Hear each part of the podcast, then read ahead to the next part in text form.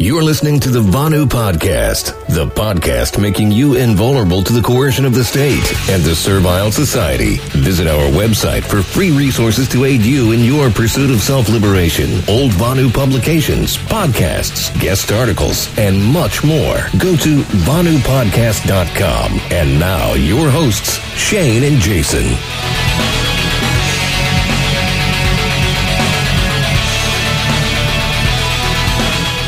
And welcome to the Vonu Podcast, the podcast making you invulnerable to the coercion of the state and the servile society.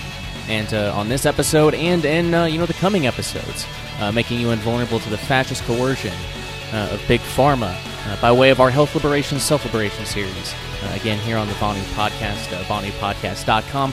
Uh, thank you so much for tuning in. I hope you're doing well. But uh, yeah, I just wanted to uh, drop in real quick for a uh, for a brief introduction to uh, today's episode. Uh, so as I mentioned, my last episode with Darrell Becker, um, I was uh, going through going through the archives and was going to re-release an episode that we did with Dr. Stephanie Murphy. well, that is this episode. Um, this was the episode that we did back on October 27th of 2016.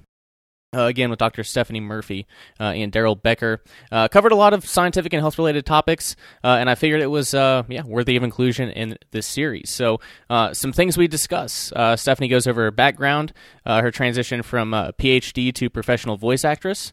Uh, medical language complicated by design, um, the patronizing of patients by doctors that uh, consisted of uh, uh a very very good start to the discussion. very good start to the discussion that I, I kind of forgot about. Um, we talked about uh, both the state and pharma quacks. Uh, they label disobeyers as non-compliant.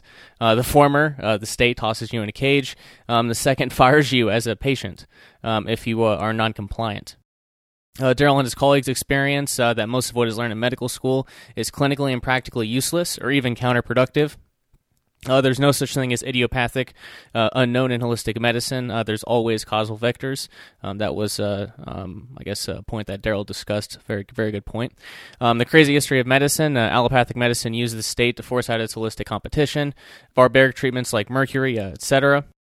Studies proving uh, substances are unsafe and toxic uh, covered up uh, the conflict of interest ridden scam of a food pyramid. Um, my story being a, a, uh, good, obedient slave to Big Pharma growing up, um, health improves uh, as people disregard medical authorities. Uh, and that's just my my overall summation of rambling on for well, me rambling on in the episode for like five minutes, I think. But anyway, uh, tips from Darrell on doing uh, thinking about medical research. Uh, humility is important. Uh, an overview of disciplined minds by Jeff Schmidt, uh, who's uh, yeah, PhD. Um, how the Servile Society indoctrinates and controls professionals. doctors don't understand the danger of the treatments they prescribe and give. A discussion on the placebo and nocebo effect. the former is a benefit from a fake drug. The latter is a perceived side effect of a supposedly innocuous treatment. So, uh, that was uh, yeah another interesting, interesting little uh, side conversation that I kind of forgot about. Not really substantial, I don't think, but um, I think it did kind of show, um, at least uh, gave gave some more insight into the way that Ter- Darrell views medicine and health. So um, I appreciated it. Um, next, the obsession with certainty, uh, when in reality the truth comes from curiosity and asking questions. Um, Darrell discusses uh, the entrenched beliefs across all industries. Uh, Stephanie and uh, Darrell then both discuss their uh, you know reflections and experiences with medical school. Um, they both comment on uh, you know they, they saw a lot of divorce, a lot of burnout. Um, destroyed relationships, etc. Um, Stephanie commented that uh, disciplined mind seemed to resonate with her. Seemed because she hadn't read the book, had, hadn't read the book um, at that time. Then we uh, concluded with, I guess, a discussion on scientific consensus, definitions, a brief explanation, and basically that it's a big hurdle to scientific truths. Um, Stephanie provides some of her thoughts on vaccines. Uh, again, that are not medical medical advice. Um, and uh, I guess to kind of uh, to, conclude, to conclude this uh, longer episode, it was it was a couple hours almost. We concluded by, uh, I guess, the, the concluding point that I kind of got from it was be wary of these massive PR machines. Uh, the incentives are for making money and controlling perception, not in your health or well being. And I thought that was a very pertinent point that people would have been, you know, very, you know, those in the servile society would have been well, well to uh, to behoove at that time. But uh, what are you gonna do? What are you gonna do? Um, lastly, make sure to go check out the website for Pasnia, the Free Republic of Pasnia, the Self Liberator's Paradise, pasnia.com. Uh, my incredibly talented graphic graphic designer, Miriam Zachariah, put together a pro, promo image of the Pasnia passport, uh, silver slash gold coins, and the upgraded flag design. Uh, again, the website is pasnia.com, and please sign up for email updates while you're there. Um, big things, big things are in store for Pasnia and uh, for this series as well. Uh, so, with that said, uh, until next time, always remember, Vonu is yours for the making. So, on September 22nd, we had uh, Darrell Becker on to discuss the notion of scientific consensus, the veracity of scientific research today, uh, the implications stemming from those, uh, among other things. If you're listening live and haven't caught the broadcast yet, uh, caught that broadcast yet, there's no reason to disconnect. just keep in mind that we may pass over something without going completely in depth if we already did so. we do value your top value your time after all. Uh, that said, it was such a terrific conversation. We got a lot of good feedback, uh, so we decided to have a uh, part two. Uh, for those listening live, here's a brief synopsis of uh, of, of, that broadcast. Uh, we concluded that scientific consensus is unscientific because science does not require a consensus. We concluded that a significant amount of published scientific research is unreliable and sometimes outright fallacious. that is due mainly to the incentive that academic journals have in publishing new discoveries uh, publication bias and the lack of incentives they, that, that they have in publishing retractions uh, or corrections. Uh, the issue of vested interests uh, also comes into play as well. Uh, the only difference between that broadcast and tonight is that Dr. Stephanie Murphy will be joining Darrell and I to provide uh, her thoughts and experiences on the subject. and man, is it, is it a pleasure to have her back on the show. So without further ado, Dr. Murphy, are you are you back? are you with us? Hey Shane, yeah, I'm sure that won't be the only difference between the shows. well, well, uh, well, well, one of them, yeah. I guess the, we'll talk uh, about some new stuff too. right on, right on. That's that's that's definitely good to hear. Uh, well, welcome back to Liberty Under Attack Radio. How, how are you doing this evening? Thank you. Yeah, good. Thanks for having me back on. Not a problem. Not a problem. Now I know when we had you on, on the show over a year ago, you told me that you prefer Stephanie, so I'll, I'll call you that from now on. But the title is is, is just pretty. It's pretty relevant to, to what we'll be uh, discussing this evening. So uh, why don't you go ahead and uh, let the listeners know uh, who you are and, uh, and, and what you do. Yeah, uh, thanks. I do prefer Stephanie, and I'm sure we'll get into talking about why. But basically, um, I am a voice actor, and you may have heard my voice on audiobooks or various little video voiceovers. That's what I do now, but it's not what I always did. I used to actually be part of an MD PhD program. I was trying to become a physician scientist so that I could not only, you know, work with patients who had diseases and things wrong with them, but also find and create new cures and discover them. So I got a, a PhD in biochemistry in 2013 was when I finished that. And I also went to about half of the um, the medical school training in the U.S. here, um, but then I I made a career change. I had been starting to realize over the time that I was in school that I wasn't really happy, and it wasn't kind of what I expected it to be. The workload was like completely overwhelming, and it was I had a lot of frustrations, which I'm sure we'll get into in the show. Um, so I completely switched gears. Um, I had a podcast as a hobby at the time and I sort of gradually came to realize that the podcast was bringing me more joy and fun than uh, the work that I was doing as my sort of day job and main main gig. And I said, "Well, what am I doing here? I, I think I need to sort of reevaluate." And um, it was really scary, and I was uncertain how it would go. But looking back, I made that career change about three and a half years ago, and I'm super glad I did. And now I'm having so much fun as a voice actor, um, working from home. I still do uh, a little bit of stuff that relates to my previous background. I write, um, I, I, co-write an, a quarterly newsletter for SENS Research Foundation, which is a Human Life Extension Research Foundation, with my friend Max Peto.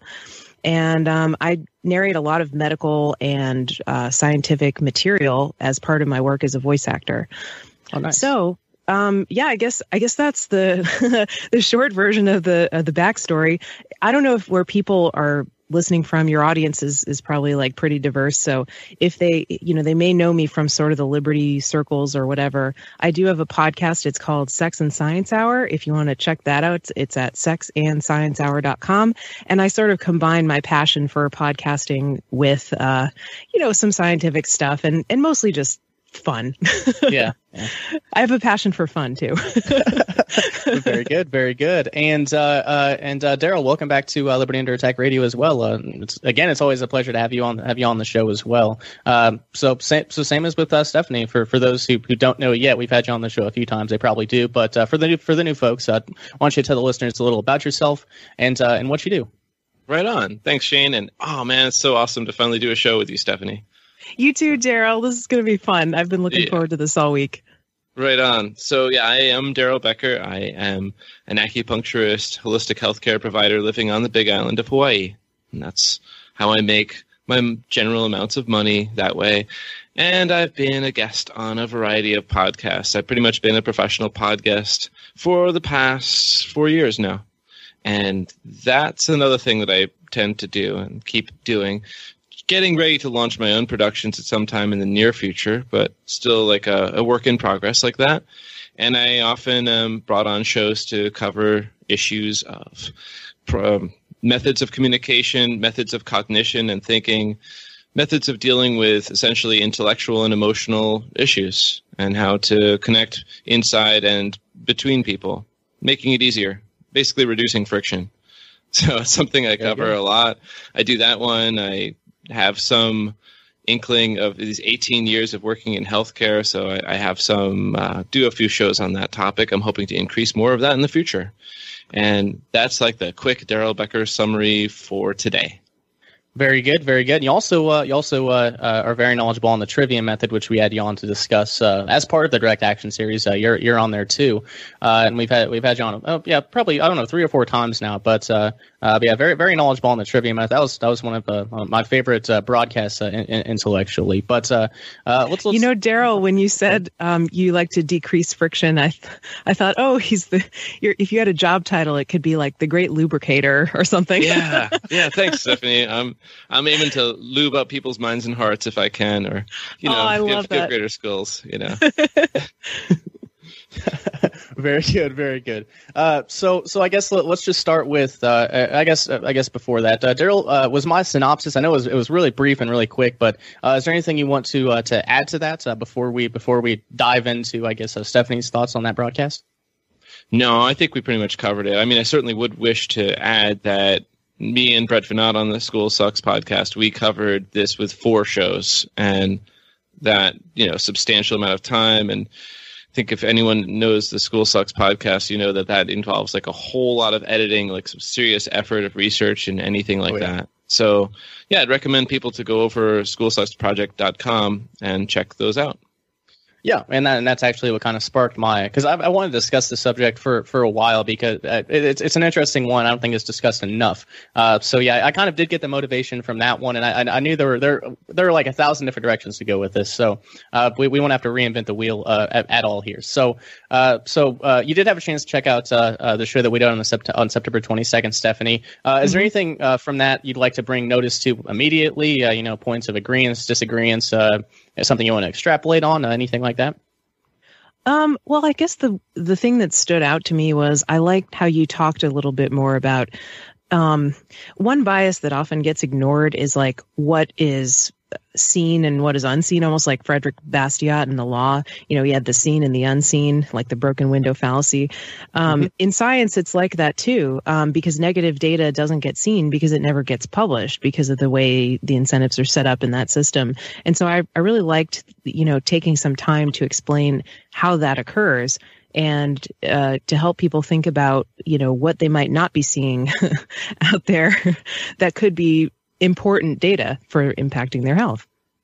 Yeah, yeah, and th- that is a good point. I, I think it was uh, in, in, the in the final video we played. What doctors don't know about uh, about uh, the medicine they prescribe. Uh, the, the, the the studies that didn't get published. I think you was talking like there was a drug in the 1980s that was for uh, I don't know heart, heart arrhythmia. Yeah, heart, heart arrhythmia. I, I, thought that was a word, but I thought I mispronounced it, so I wasn't gonna I wasn't gonna uh, wasn't gonna say it. Um, but you know, oh well, that's another point, Shane.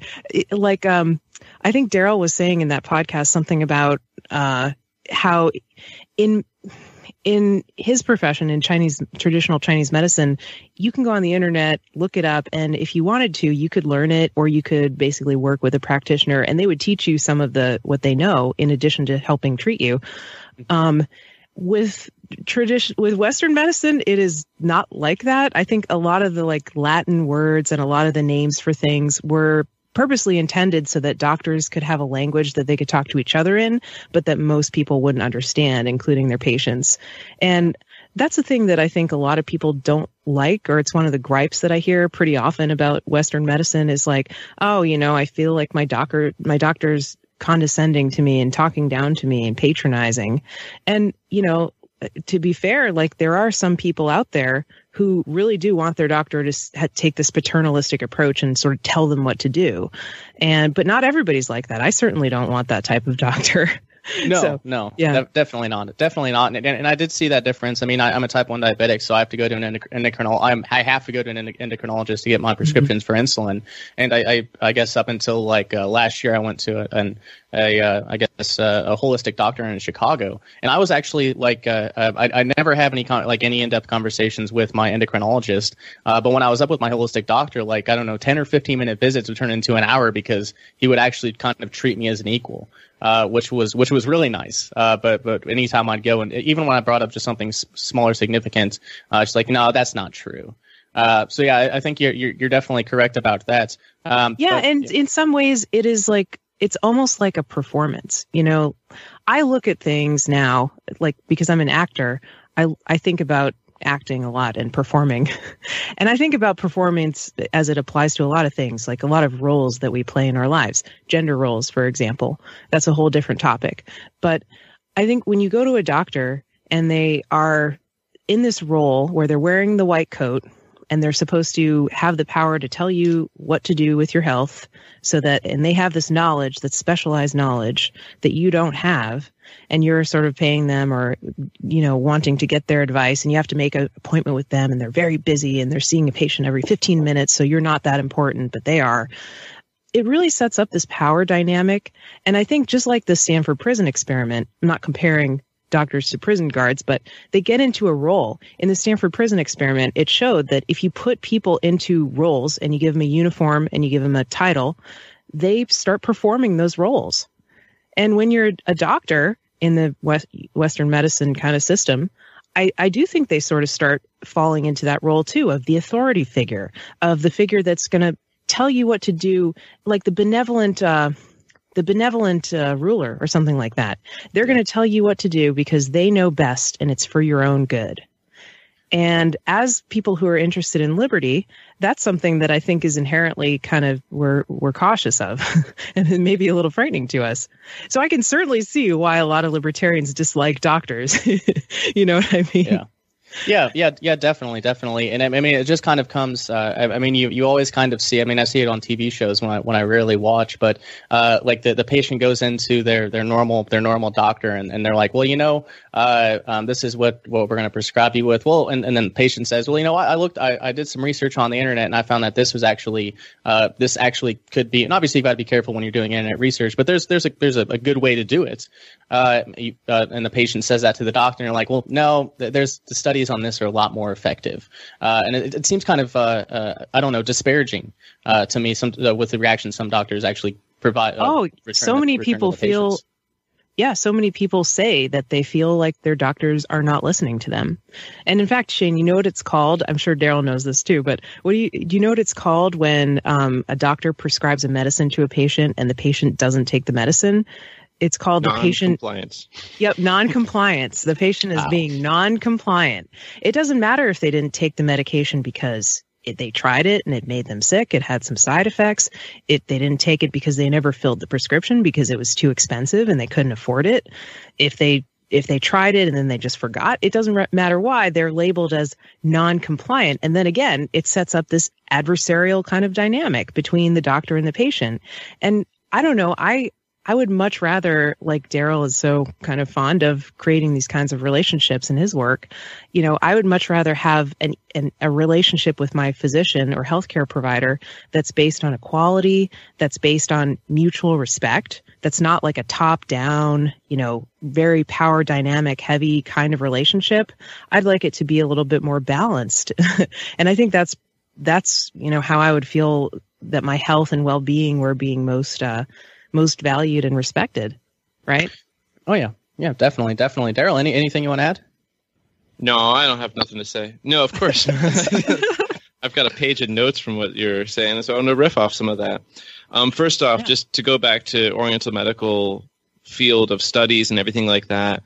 Technically, yes, all the information is out there, and in case just to dispel that the idea of like as if it doesn't have jargon, it is filled with jargon. I mean, it is an A to Z huge volume of words that you learn just to become an Oriental medical professional. That's it. There's like a huge number. But not only that, you also there's there's an obligation to pass your board exams to learn pretty much the standard everything including the basic latin greek roots of breaking down western medical terms so mm. it's both it includes both and there would certainly be a performance art going on that many people will engage in in their personal clinics. As an acupuncturist, as a healthcare provider, you're basically putting on a performance in that way too. Because mm-hmm. people are going to look for confidence. They're going to look to be inspired that you're going to be effective. And certainly, if you're in the cash field like I am, I, I completely get cash from my work. So if I do not provide effectiveness, at least some type of correlation equals causation, at least in someone's mind, I do not have repeat customers coming back. I need mm. to hmm. demonstrate correlation of, of things moving and happening and benefits happening. And so far in, in these 18 years, at, to getting to the point where I often am working my way out of business, like meaning the person gets better. The, the, the injury is better, that's easy. Or the chronic illness gets better and they do not see an incentive to come back and keep paying money. So there's that there certainly is the power dynamic, and I certainly when I talk with other of my colleagues, it's not like people in, holding my same license are immune to that. That many of them will pull the power trip on their clients, and I know colleagues who literally will fire their clients if they're being non-compliant. Oh, wow. I, I, I, know people in that field. It's really just become another part of the the mega juggernaut of uh, what can I say a very controlled hangout. And luckily, you know, in what's called alternative medicine, which is really just more like I would say mm, more more effective medicine. you know, that's what I'm going to call it. And um, it, it just includes a wide spectrum of professional licenses and, and methodologies, all of which technically can be learned, and the medicines and tools can be acquired. You know, technically you can do that, but would you actually take the time to do so? And the answer usually is no. You, most people wouldn't have the time to do that. I mean, people are busy with their lives, and it, so it's kind of like outsourcing it know, is a shortcut. Yeah, of course. Why? Why? Mm-hmm. You know, and and yeah, like, makes sense. There's um, there's a push down uh, or a push against the apprenticeship program that has been nearly destroyed across the United States, and other countries are following suit on that. So the only ways to actually acquire the legal ability to do what I do is to go through what is mostly like highly superfluous, unnecessary quantities of information just to get to your license. Like huge portions. All of my colleagues, you know, they just know that huge portions of what they got fascinating, interesting, not clinically relevant to their personal practice, and and rather quickly forgotten from as the years move on you you you gather what is useful and you push aside all these other things that were just there to sort of weed out people. That's what the accreditation and the consolidated industrialized college process of medical training is about it's about essentially like netting money and weeding out people who don't have the clever ability to memorize and spit back things out like a, a, an automaton basically and um, you know, you mentioned uh, the the term non-compliance, and I was thinking of the fancy doctor word for I don't know, which is idiopathic. idiopathic, yeah. yeah. Yeah, yeah. It's like I don't know. You know, it's like oh, fibromyalgia, idiopathic. Oh, you're saying you don't know because in my field, we very well have a whole bunch of ways to look at finding causal vectors. You know, like in my training, there's no such thing as idiopathic. Everything is let's find the actual things that are measurable and correlate them to what's going on and understand that each individual is completely individual and has their specific causal vectors to cause their situations. And whenever you come upon a, a basically a so-called disease name that the you know your client comes to you and they say, "I've got fibromyalgia," and you look it up and it says idiopathic, generally what you find out is that that condition is being falsely labeled because they're just labeling a symptom. They just called, they used a symptom word and they called it, and, and they gave it a name, you know, using Greek and Latin roots, and made the claim that it's not, you know, so far they don't have the power to understand the causal vectors for it. That is, yeah, looking, that is a huge complaint that a lot of people have about Western medicine. Is that it it addresses the symptoms, and for every symptom, there's some kind of a pill that you can take, right, mm-hmm. to to get to put a band aid over that symptom, but it doesn't address the underlying causes. And yeah. I think that's a valid critique of Western medicine. It's not very good at treating chronic conditions. And those are actually the majority of what people struggle with, especially in the Western world, in the US. You know, people die from diabetes, heart heart disease, um, you know, stroke, and all that kind of stuff when they're older. So, um, yeah, I, that is a, a, complaint. And you said um, alternative medicine or traditional um, Oriental medicine is more effective, Darrell. I would say it depends on what it's what you're talking about treating, right? Like yeah, maybe. Yeah. Maybe if you break your arm or if you're in a car accident, you want to go to like an ER with a trauma center. But you know, if you have a chronic condition, if you're suffering with like allergies, diabetes, fibromyalgia, like you mentioned, you know, maybe an alternative method would be more suited to help you. Um, or effective method. Because again, I, I can, it, I can, it's just about ahead, effectiveness, right? I mean, right, and even calling it alternative too is framing it. You know what I mean? I yeah. I fully agree with that. Like in the in the early, you know, in the early part, like in the history of America, nobody, first of all, had a clue what they were doing with medicine, but there were lots of different schools of thought within medicine. There were the doctors who became allopathic or Western medicine eventually because they used the state to regulate their co- competition out of existence. There was a, a, group of doctors who thought, oh, well, the best way to treat people is to give them mercury and put burning poultices on their wounds and, and stuff like that. And these kind of barbaric, horrible treatment methods that often, if they worked, it was in, if the patient got better, it was in spite of the treatment, not because of the treatment. Um, so there was that. And then there was like, you know, home, the beginnings of like homeopathy and hydro, hydropathy, where people would go and like sit in the water and sit in a hot tub. And maybe it made them better sometimes because they were needed to relax. And then there was, you know, uh, Graham and Kellogg who thought that eating a lot of wheat fiber would like make people more morally pure and we should circumcise people. And uh, so there's all this crazy history of medicine. But what happened in the early 1900s was the allopathic physicians got together and they basically used the state. This, they created these state boards of medicine, and you had to be board certified. And they would regulate the number of medical schools, the type of medical schools, what they could teach, the curriculum, and and how many people could be admitted. And so they, in that way, they artificially restricted the supply of doctors, and you had to have like a recommendation letter from an existing allopathic doctor to even get into the medical schools. So the number of healthcare providers dropped. Their salaries went up because they're in demand. And in some ways, we we have like a lot of vestiges of that system. And other methods of medicine were classified as alternative or not mainstream. These are the you know these are the fringe um, ideas in medicine when really you know, it wasn't that fringe because at that time nobody had a clue what they were doing with medicine, right? And there's still a lot of that going on, like acupuncture and all these other methods that are classified as alternative medicine are are kind of marginalized, even with the name that's given to them. Somewhat, yeah. And what you mentioned is, of course, regulatory capture. Mm-hmm. That's what essentially monopolies love to do. Yep. And the next thing, of course, is rent seeking behavior. That's where they essentially strip away any permission slip and then sell it back to you. Yeah. You know, that, that type right. of thing. And with those two, you know, you can only have those two with monopolies. And here's what I would probably make the claim.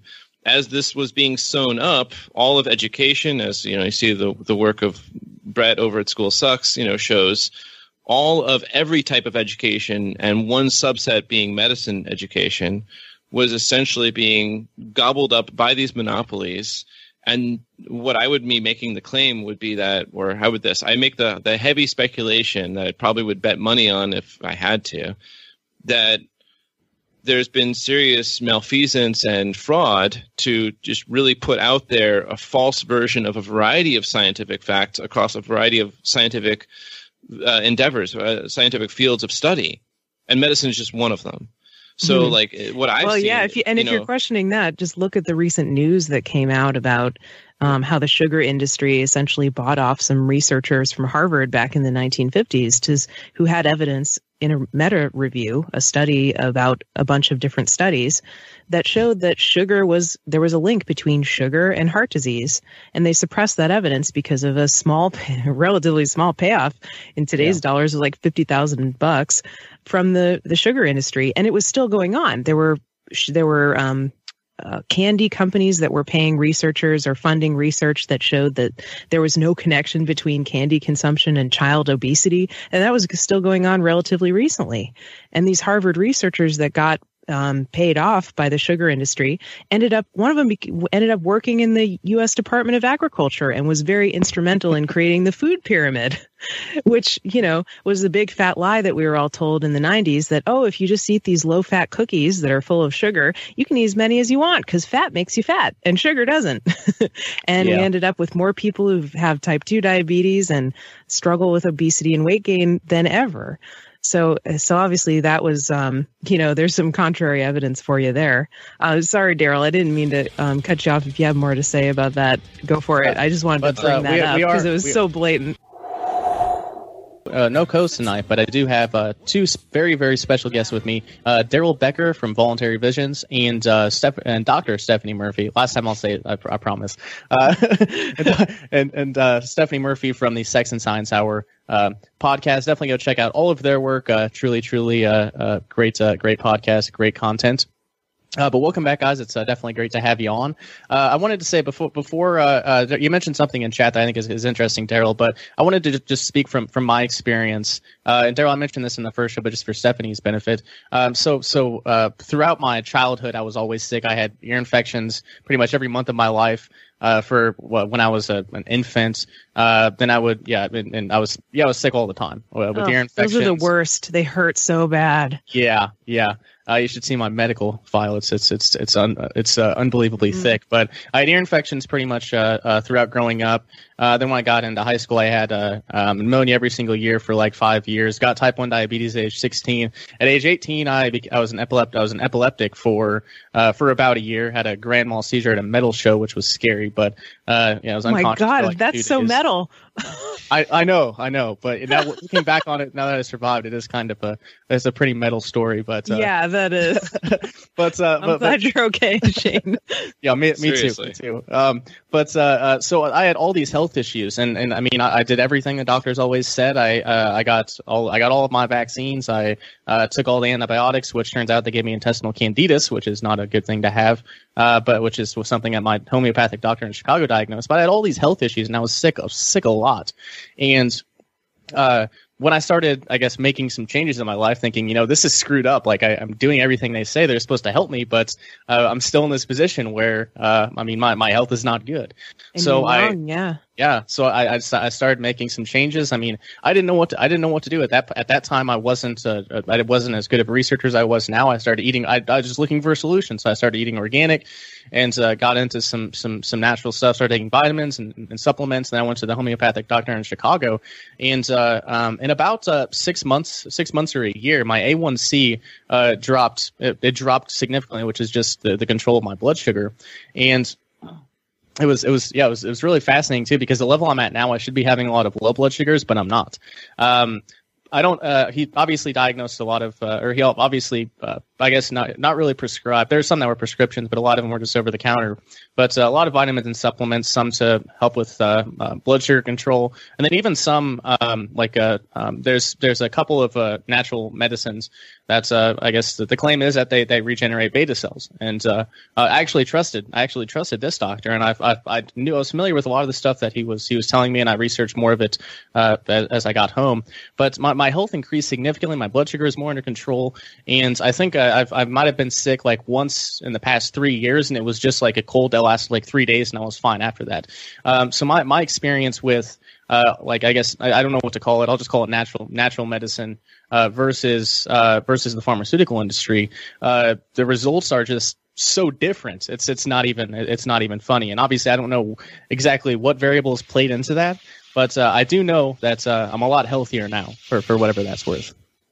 Well, glad to hear you're you're feeling better and feeling healthier. There's really like nothing more valuable than our health, and um, it just shows what a huge difference lifestyle and just awareness and consciousness of how everything we do, um, everything we think, everything we eat and put in our bodies, and uh, the thing how we feel and what we say and do and think all that affects our health. It's it's really all connected. I don't mean to sound too woo woo, but it really is.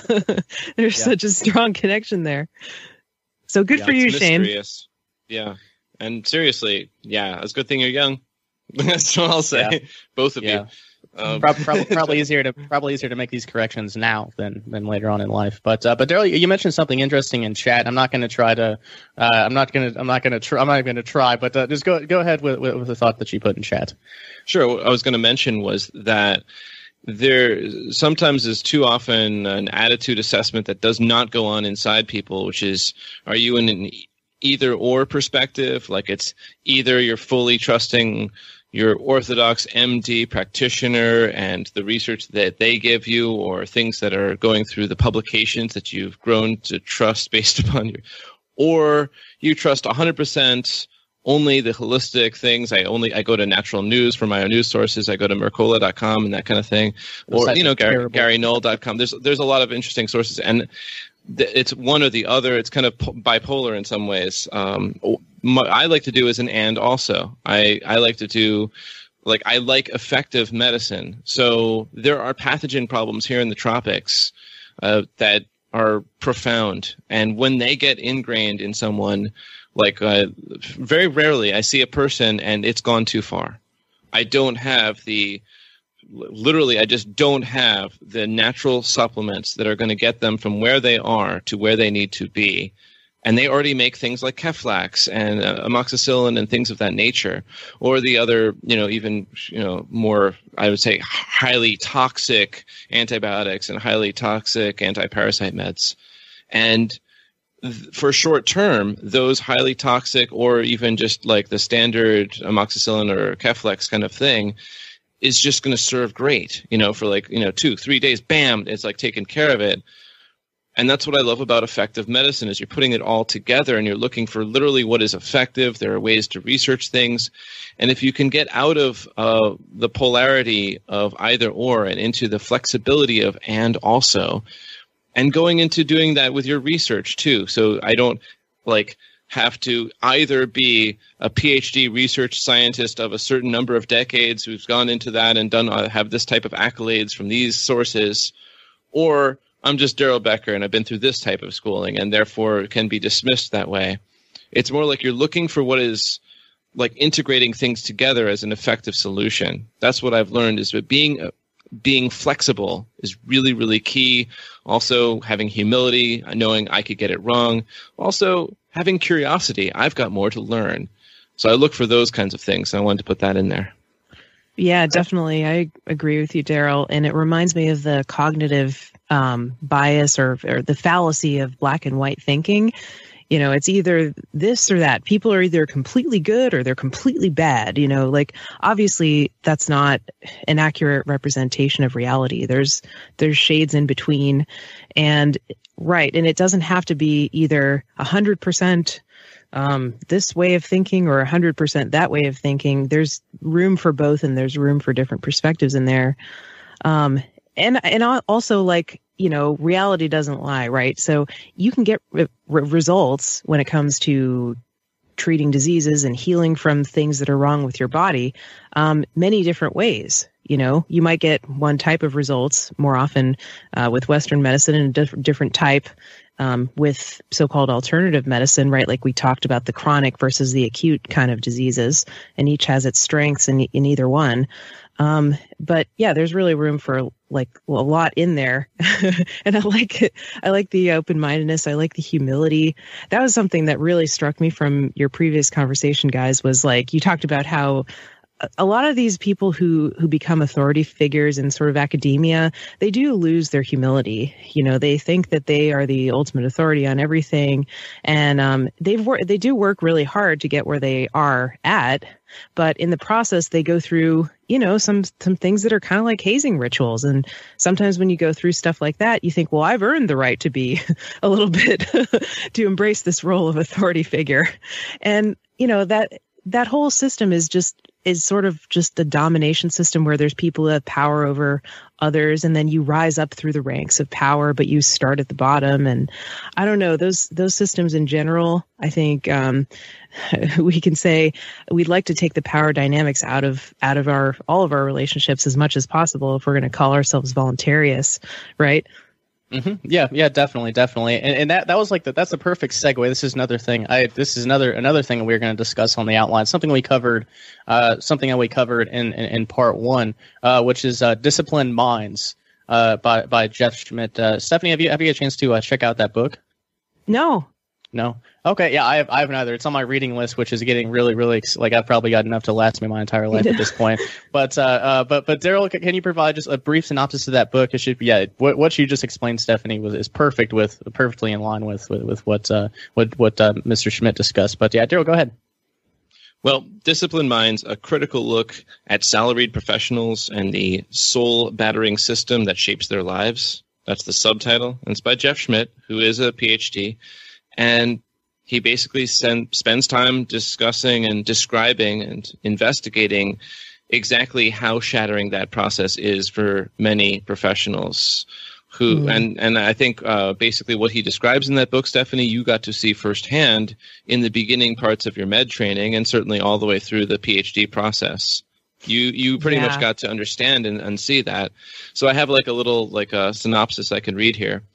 This yeah. book is stolen written in part or s- written in part on stolen time that is. Because like millions of others who work for a living i was given most of my prime time i was giving most of my prime time to my employer. So begins jeff schmidt in this riveting book about the world of professional work. Schmidt demonstrates that the workplace is a battleground for the very identity of the individual as is graduate school where professionals are trained he shows that professional work is inherently political and that professionals are hired to maintain strict ideological discipline. The hidden root of much career dissatisfaction, argues Schmidt, is the professional's lack of control over the political component of his or her creative work. Many professionals set out to make a contribution to society and add meaning to their lives. Yet our system of professional education and employment abusively inculcates an acceptance of politically subordinate roles in which professionals typically do not make a significant difference, undermining the creative potential of individuals, organizations, and even democracy. Now, this guy is obviously coming from that perspective. Schmidt details the battle one must fight to be an independent thinker showing how an honest reassessment of what it means to be a professional in today's corporate society can be remarkably liberating. After reading this book, no one who works for a living will ever think the same way about his or her job. So that's that's a one version of like a quick synopsis, but in about wow. 10 chapters it breaks down the literal process of what I got to see even from my own colleagues. Even in the world of oriental medicine, what has become that. You know, say like 20 years ago when I literally was just beginning to touch upon this subject uh, intellectually, the professionals they would have to go. They would take one paper test to be an acupuncturist, and they'd be free to change their answers, and there'd be only so much you know that they would really have to spit out on that test, multiple choice, but you know even that was very arbitrary. 20 years before them those people were literally grandfathered in. They just had to have like demonstrate some level of training and they're proficient and that's good enough for, for everyone concerned. They get their license. And nowadays, just like myself, uh, you know, only only some set of years ago when I finally got my license, uh, what it is is an incredible, really harsh system of the four years of all these many, many tests through the four years of college, Oriental Medical College, and then finally the badass board exams where you go in front of a computer and up until recently it was an adaptive test. That means that of the 35 categories of knowledge for each board exam, the computer is logging whether you you know you get one chance to enter each question in. You see the counter ticking down 150 minutes, 149 and various seconds. You get one chance to answer each question. And if you get one wrong, the computer will note that. And it if you get another one wrong, it will note that, and it'll, now it'll consider maybe you don't know anything on that subject, so it starts to throw you more from that category just to see, you know. Mm. So what I'm trying to show you is that, like, as part of the whole regulatory capture business and the rent-seeking behavior, they, you know, this is what a monopoly will do. They'll limit the number of effective practitioners by throwing these arbitrary metrics in there to really, really disturb the crap out of the new practitioners, limiting the number of potential practitioners and making an artificial scarcity, which is what monopolies love to do. So, yeah, that that would be just a thing that I wanted to put in there. But here's something I want to just make a claim at. From all that I can see, the MD doctors who serve people who become my clients do not know what they're doing in terms of they don't know the full ramifications of the therapies, medicines, and services that they provide to those people and hurt them unknowingly, usually, or just throwing up their hands saying, "Oh well, patient didn't respond as you know the study said, so oh well." And those people are ending up hurt, and then they become my clients. MDs are making clients for me and people in my business. They are hurting lots of people. I mean, look up, um, you know, uh, "Death in Medicine" by Gary Null as an article that was pretty much an attempt to really summarize many decades of how this has been going so I'm not trying to make a blanket statement like all MDs are hurting people. I'm trying to say very simply that many, many, many, many, many, many, many, many, many MDs are hurting people unknowingly, mostly, occasionally, knowingly. And, you know, uh, buyer beware. You know, caveat emptor. You know, it's too bad if you didn't learn your Latin. I'm sorry. You know, you bought it mean, if you didn't. You know. Yeah, I I just wanted to say that doesn't mean that other types of medicine or supplements or whatever couldn't hurt people as well. No, it doesn't at all. If you didn't do your research, if you did not have some mechanism, many colleagues in my specific license, they don't have effective methods of measurement to really test the biocompatibility for each unique medicine or supplement to your client that would be a subset of chiropractic, people who utilize applied and clinical kinesiology and more advanced fields that come from that, the various computerized technologies that run off of that, to really check for biocompatibility. I'm not saying, and, and when they're honest about it, they say, and yes, we also can get it wrong using those metrics. You know, that's very simple. So I was trained by that subset of chiropractic to understand that as well.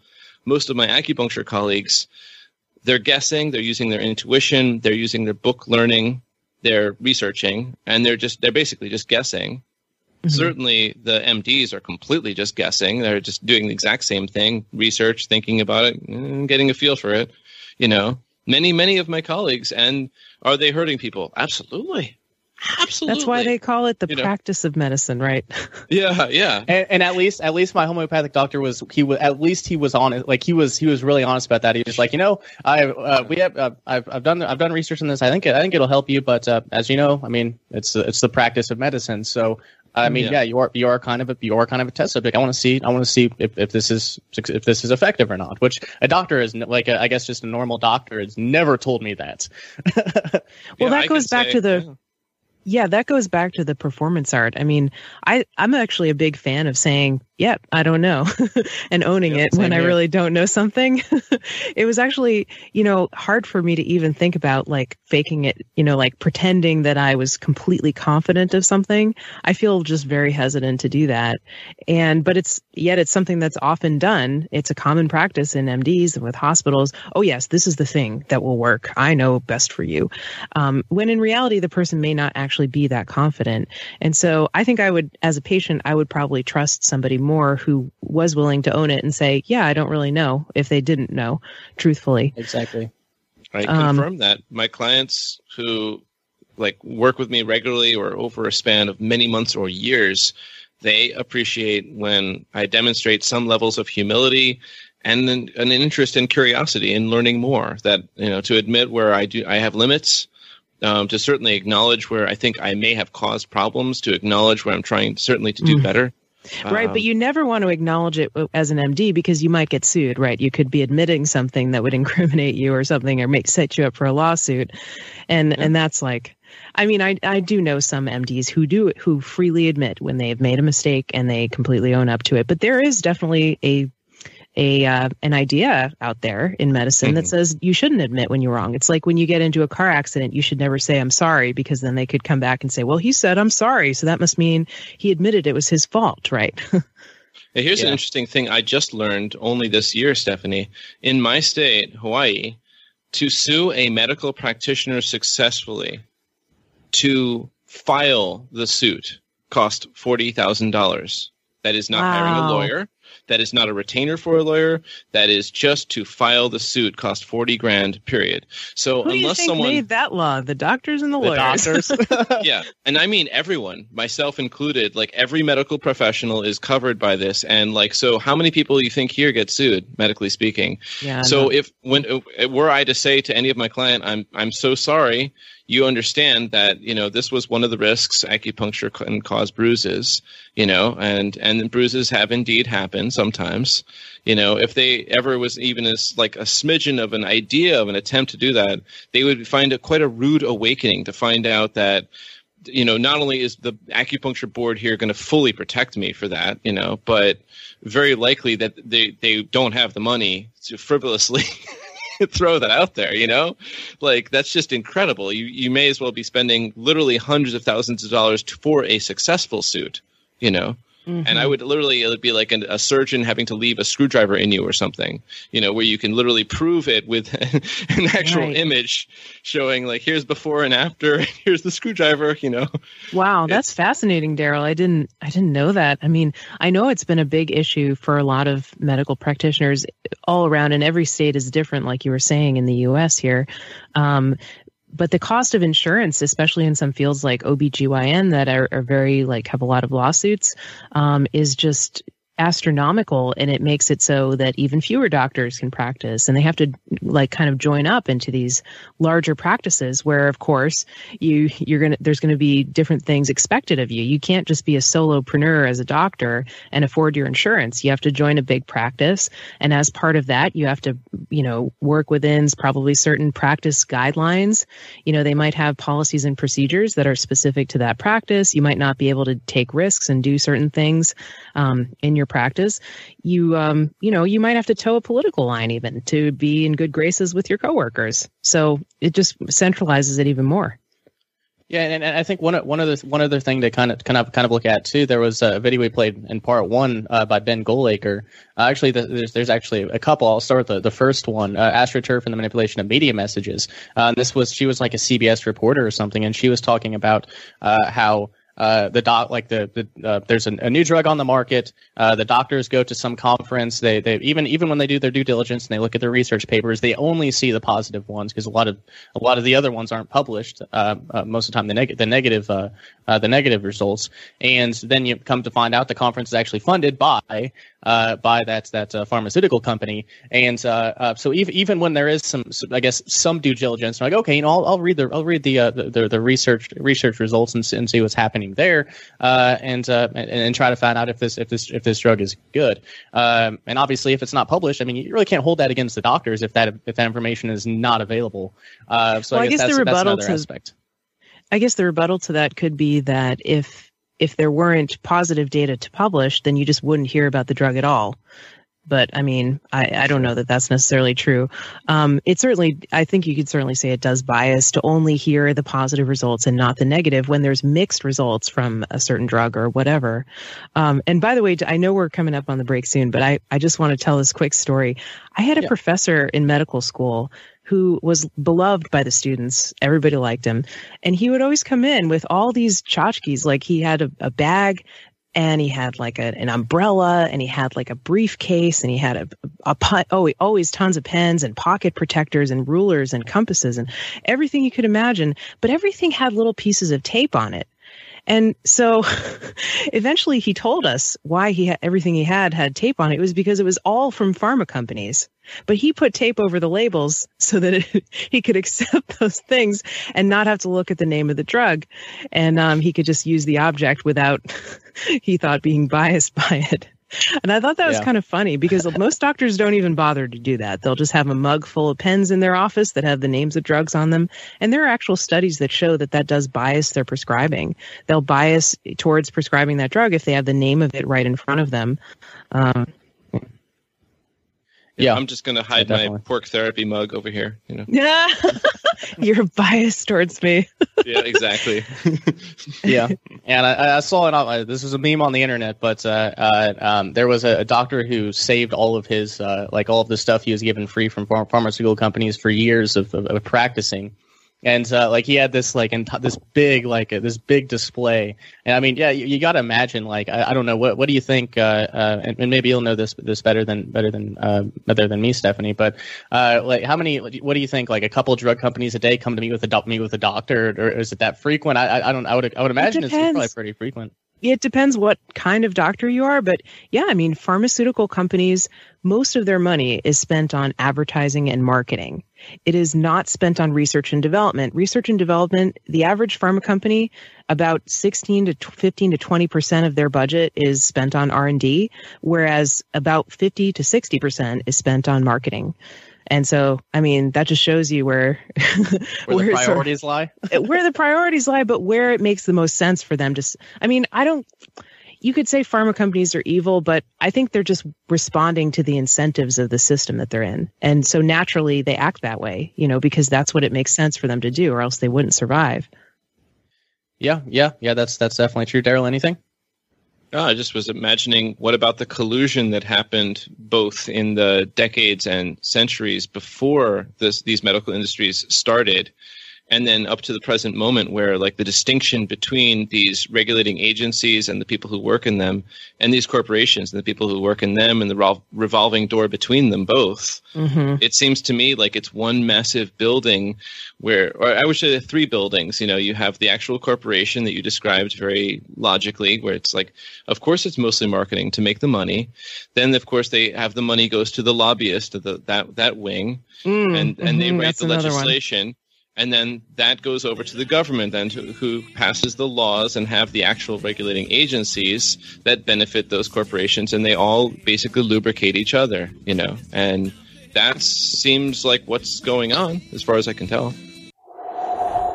I'm your host Shane, and with me uh, my two very very special guests, uh, Darrell Becker from Voluntary Visions, and uh, and uh, I won't say it, Stephanie Murphy uh, from uh, Sex and Science, the Sex and Science Hour podcast. Uh, definitely, go, definitely go check out all their stuff. Uh, if, if you're just tuning in, uh, you're going to want to listen to the first hour of this broadcast. I mean, for it's it's been fascinating for me, uh, so I, I guarantee you, you'll want to go back and and check out this uh, this uh, this podcast in its entirety. Uh, but but uh, welcome back, guys. Uh, I uh, there I mentioned before break that uh, uh, you guys want to discuss uh, placebo, and before I before I get into that, I remember in, in Ben Goldacre's presentation, it was what doctors don't know about the medicine they prescribe, or something along those lines. I'll link it in the show notes. But uh, he was talking about the results of various studies, and he noted that one person died by by taking the the the, the uh, sugar pill uh, in one of the particular studies.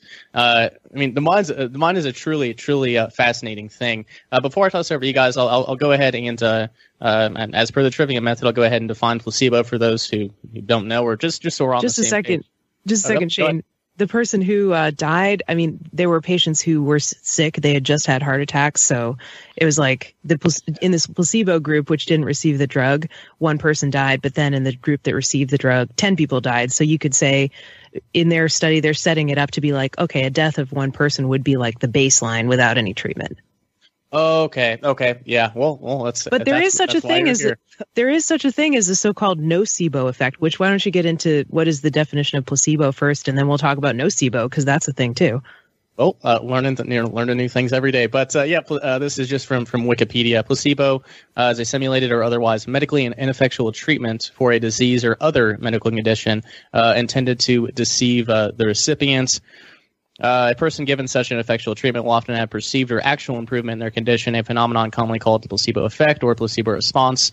Uh, several different elements contribute to the effect, and the methods of placebo administration may be as important as the administration uh, itself. Uh, and while I'm looking, uh, or, or do you got? Do, does one of you have the uh, definition for a nocebo right now? can you can you explain that? Yeah, I could say I could say that. Um, so a placebo effect is a benefit from a supposedly innocuous treatment, a drug, you know, a sugar pill or something like that, a fake surgery or something. A nocebo effect is a negative effect. It's like a perceived side effect or an adverse effect from a supposedly innocuous treatment. I actually re- I actually like um, I haven't read it in a while, but the last time I read that Wikipedia article, which may have changed about placebo effect, it was fascinating and it was a great um, summary of all the things that can go into it. A placebo is supposed to be a um, dummy pill, something that's meant to make the patient think, okay, well, I'm taking a pill and presumably this is the medicine, but it's actually not medicine.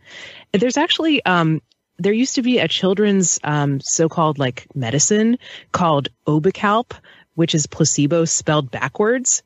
And all it is is like syrup. It's just like corn syrup. And it's for parents to give to their kids when the kid's like i don't feel good. I want some medicine. Mommy i'm sick or whatever. And and and they go here honey have some obecalp and it's just sugar. It's it all it is is corn syrup. And so they're relying on the placebo effect to get the kid to i guess shut up I think this is a terrible practice because it tells the kid that, you know, probably they have some emotional distress going on or they need some attention or something and they're asking for medicine to to cover up an emotional pain. And and then the mother or father is lying to them or the adult is lying to them and saying that they're giving medicine when it's really not. So it's bad all around, but um that is the placebo effect. When you get a supposedly innocuous treatment and you feel better or you feel uh, or there is a, an actual or perceived as you said improvement in your condition. And as we said nocebo is the opposite where you take a dummy pill a sugar pill or something and then you say oh my god i feel really sick. My head hurts. My stomach hurts. Everything's going dark. You know help me. I'm coming jesus. So so that's the nocebo effect. And these these things show up in in the real world. There was actually a study um, on uh, non-celiac gluten intolerance. The idea that some people are they don't have frank celiac disease but they are intolerant to gluten which is a protein that's found in wheat. And so they have to eat a gluten-free diet and now gluten-free diets are becoming more popular. Is that yep. because awareness of wheat-free diets is get is gaining popularity and there's more awareness about it? So more people who had previously been in the dark about their digestive problems are now seeing the light or is it because a bunch of people hear about it and then they think, "Oh yeah, I must have that too and I'm a special snowflake." And this these researchers were trying to test, you know, whether this is real. And they gave a group of people who said they have um, wheat sensitivity uh, pills. And one week they gave them gluten in the pills. The next week they gave them milk protein in the pills. And they then they switched them.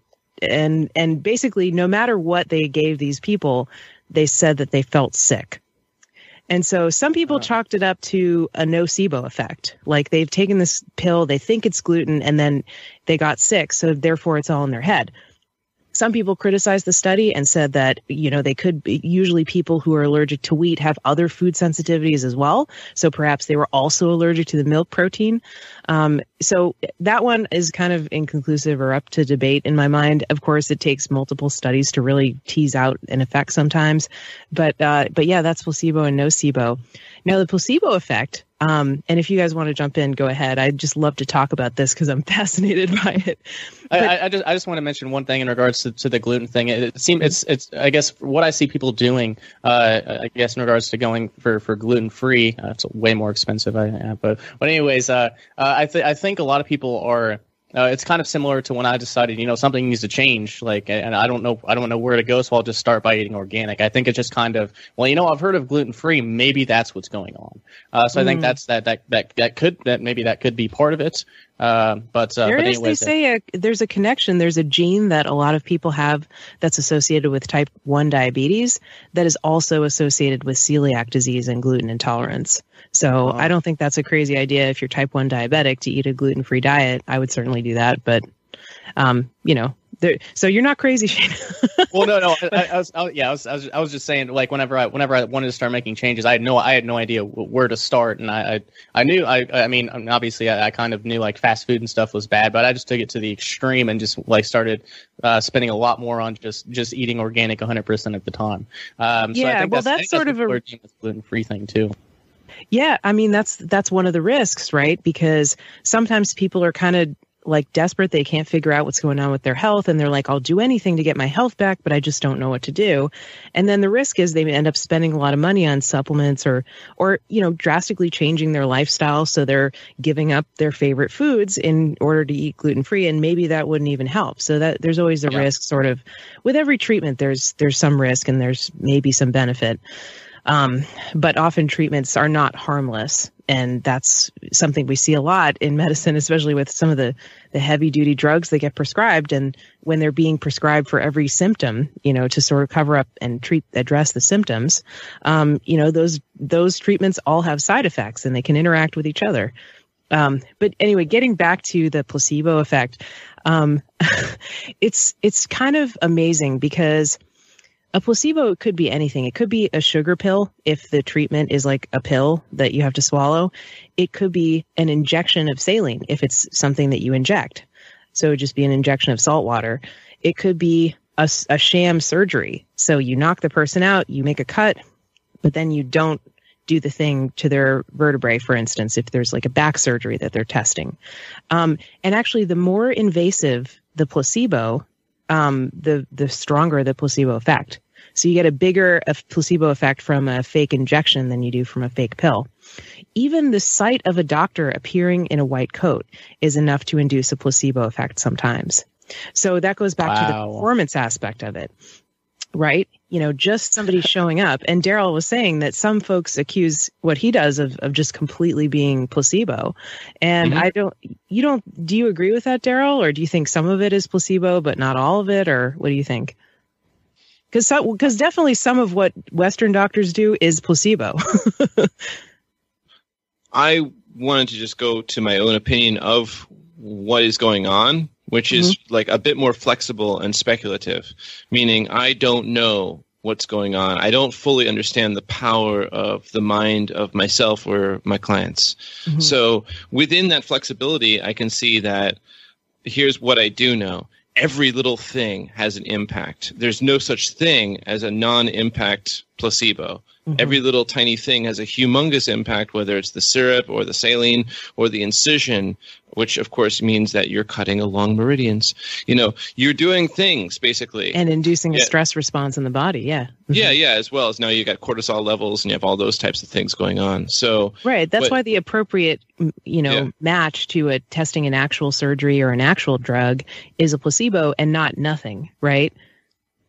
Well, the, here's the problem with the difference. Uh, the way I'm looking at it is clinically, as my my heavy metric is clinically. What are the other practitioners, lay practitioners and professional practitioners, doing to affect the changes that I desire? And and that's like what I heavily weight. Like when I go to research something, I look directly in that direction. The studies are trying to get a generality and they like even including placebo studies they are far less useful to me as an effective practitioner. And i had to learn that per force because those practitioners who who are like heavy on the studies and light on their clinical they usually get worse results than in, in my field than mm-hmm. those who are heavy on clinical and light on studies. So what I, I understand is like i have great humility. I don't know. No one knows it is a mystery the power of the mind and the power of one's emotions to affect everything. Now some people would would you know harness that power and they could pretty much do it on their own and and that's wonderful because i've got other things to do and i'd rather that they took care of themselves you know? Um, mm.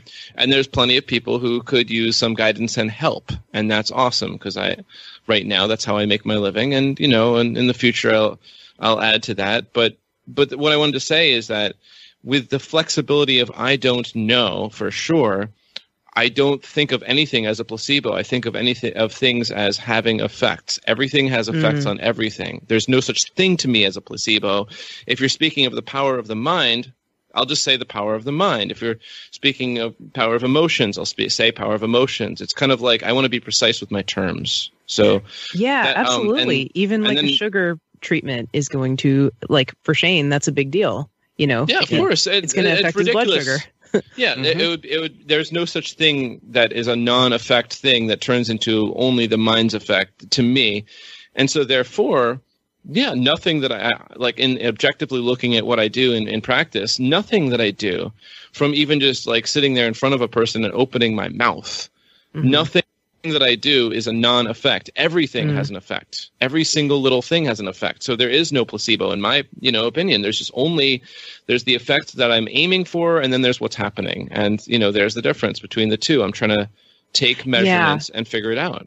I absolutely hear what you're saying. I mean, it, it is true that these placebo treatments that are supposed to be innocuous often really aren't, and the placebo effect can be huge, especially for certain things. Like when we're talking about medical research, the reason they use placebo treatments is to try to isolate the effect of the drug from the effect of everything else that goes around with it, whether it's swallowing a pill or the color of the pill or blah, blah, blah. Um, but, you know, with certain things like depression, um, ED, erectile dysfunction in males, you know, those are the things where they test a lot of drugs and the placebo has the same effect. And you'll see like a 30% benefit in the patients that are getting placebo. And it's about the same as the drug. so, I mean, obviously it's not a non, it's not a non-effectual thing. And, um, getting back to to like things that affect the strength of the placebo effect the color of a pill like red pills are the most effective. Funny huh? Like taking the red pill.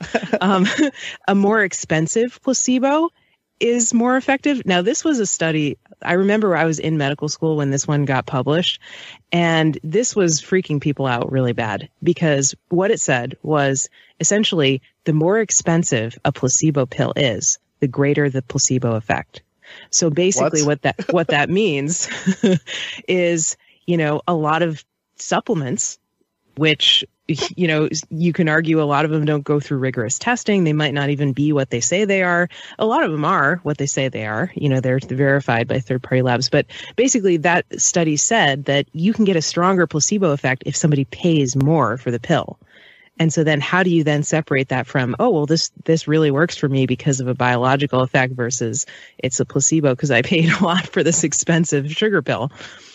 Um, I, I totally wanted to respond to that quickly. So Yeah, go just- for it. Yeah, so it works that way in the world of online courses. For for those of you who don't understand, perceived like- value, right? Uh huh. Exactly. If you if if I wrote up like how to use all the cognitive and empathetic skills that I've got and sold it to you guys for fifty dollars, you can feel fine with throwing it away or essentially not using it because you you know it was the cost of uh, dinner for you and your loved one at going out, and you know oh well, so you had a bad dinner. If you spent five hundred dollars or a thousand dollars on it, now you're incentivized to follow through and actually do all the work. Now you're incentivized to try it. The stakes Be- are higher. Yeah. Yeah. So it's really that simple. But in the end of it all, it, it is that type of thing where to imagine, I think this is, goes into the addiction or I would say the compulsion for people to be certain about the conclusions.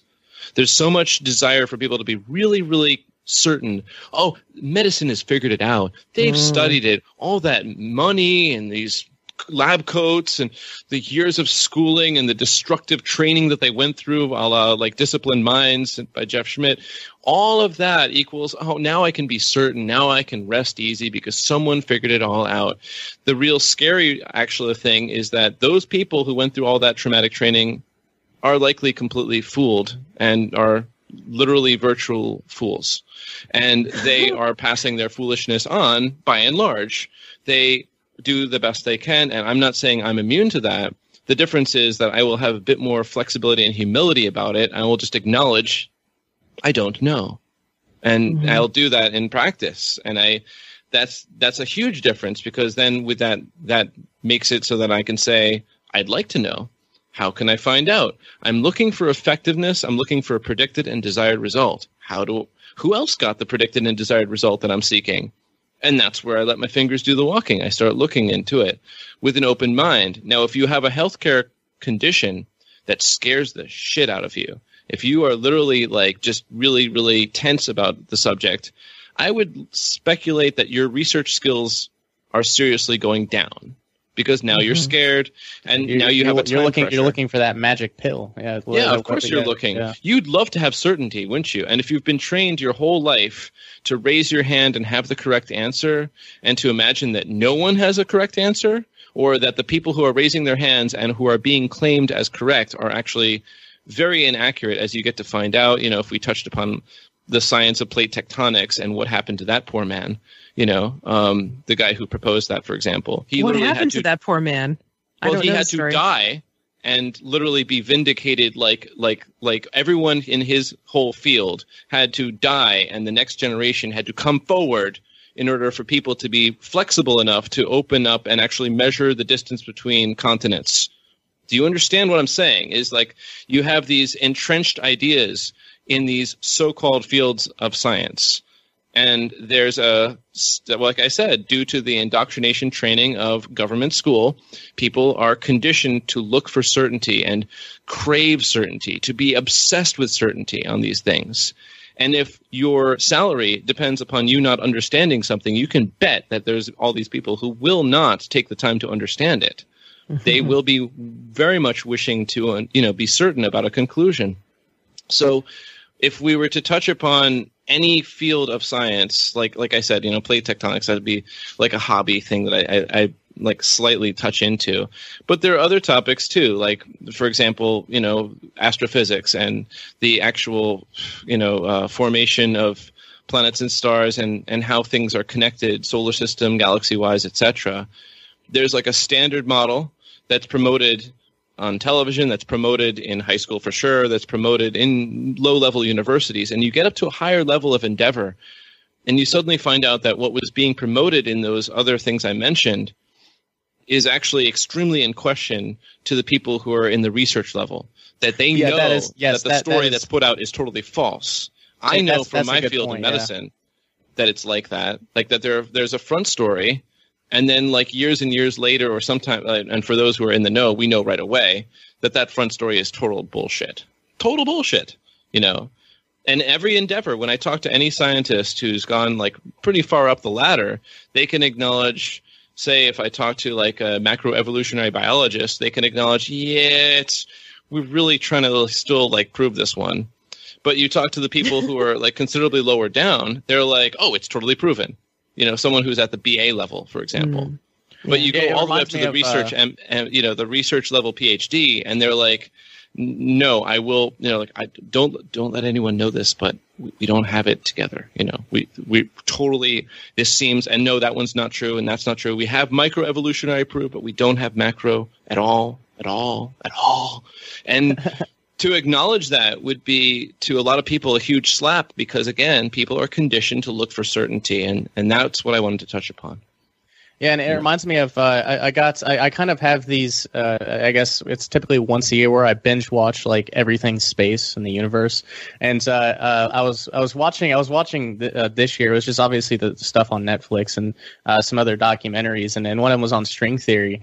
And uh, uh, it, and it, it was it was really hilarious just to watch. Like uh, I don't know, they'd interview like uh, I don't know ten scientists, and they're like, yeah, this is what this is what's happening, but we don't know why the hell it's happening. Like uh, we, we have yeah we have no idea whatsoever. It doesn't make any sense, uh, and we may never know. And it's like, okay, well, uh, at least at least they're they're kind of admitting it. But uh, uh, uh, Stephanie, got anything?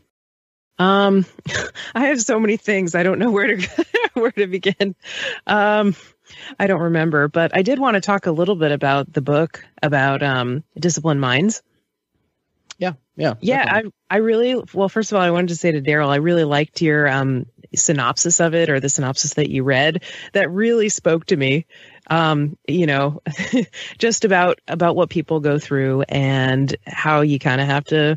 Um, this is why people aren't happy in professional fields. Like I left for a reason because I wasn't happy.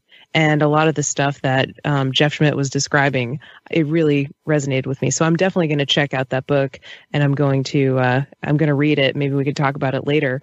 But um, one thing that it reminded me of was this phenomenon called resident burnout, which happens among medical students and medical residents. and this is very well documented. There's hundreds of studies, maybe even thousands of studies about this, and it's a real phenomenon. They call it burnout. And and basically what it means is that medical professionals because of the long work hours, because of the not you know, seeing some quite traumatic things like, you know, people's guts and people dying and people being really sick and suffering. You know, seeing these things that are traumatizing and not having time to process them not even having time to take care of themselves and do basic self care like sleep, mm-hmm. um, they just start to lose it and they get depressed. They lose their empathy for patients. They start viewing people more as a collection of body parts than as like a person that's a whole person. And it affects the quality of care that they're able to give patients. And it also affects their own lives so many people. I think it was nearly everybody that I came into medical school with in my class starting out ended up getting divorced later on. If they were married when they came into medical school, they ended up divorced. So wow. many people. Same, same for me, Stephanie. Mm. Same. Wow, that's interesting. So, yeah, what is it like? yeah, what is what are the work hours like? I mean, it's it's it's pretty bad, huh? It's not as bad. No, not as not bad. Yeah, as bad. Um, there, there's a golden beautiful thing about Oriental Medical College, but I don't. I mean, it's just it's called clinic. Um, mm. But it, it, depends on the clinic, the flexibility. I mean, if it's a humongous school and you're cutting open cadavers like some Oriental medical students do, there's that. But for the small ones, you know, it's beautiful and it's amazing, and that's that's your your golden moment.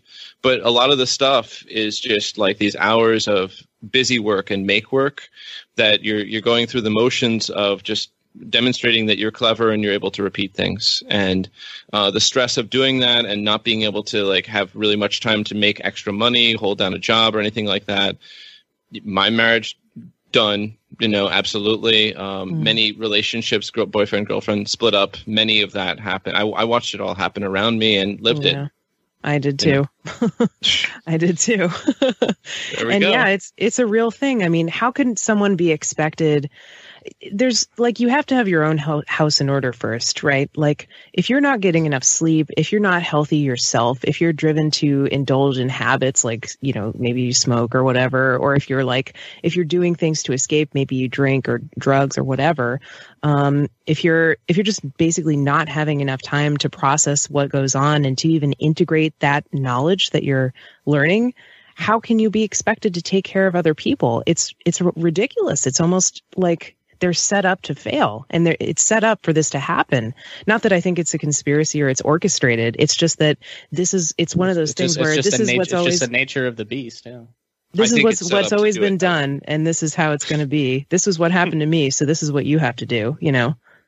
Yeah, yeah, that's that's definitely true. And I, I have I have a family friend who she's she's she got her bachelor's bachelor's degree. She's trying to become a physician's assistant. Uh, so it's it's like a five year program. So it's not even it's not she's not even going for a PhD at least, at least yet.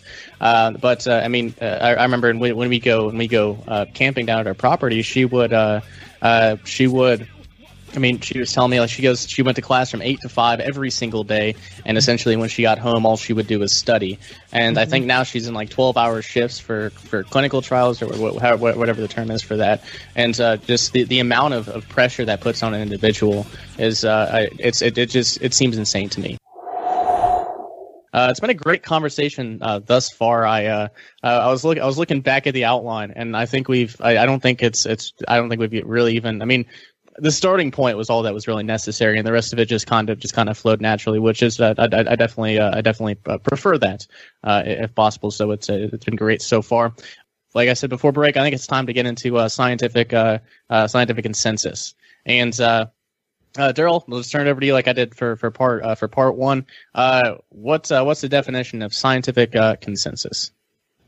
From what I got here in, in, front of me, scientific consensus is the collective judgment, position, and opinion of the community of scientists in a particular field of study. Consensus implies general agreement, though not necessarily unanimity. Consensus is normally achieved through communication at conferences. The publication process, replication, re- reproducible results by others, and peer review. These this is this is such a, a, a, beautiful fairy tale. These lead to a situation in which those within the discipline can often recognize such a consensus where it exists, but communicating to outsiders that consensus has been reached can be difficult because the quote normal debates through which science progresses may seem to outsiders as contestation. On occasion, scientific institutes issue proposition statements intended to communicate a summary of the science from the inside quote to the quote outside of the scientific community. In cases where there is little controversy regarding the subject under study establishing what the consensus is can be quite straightforward.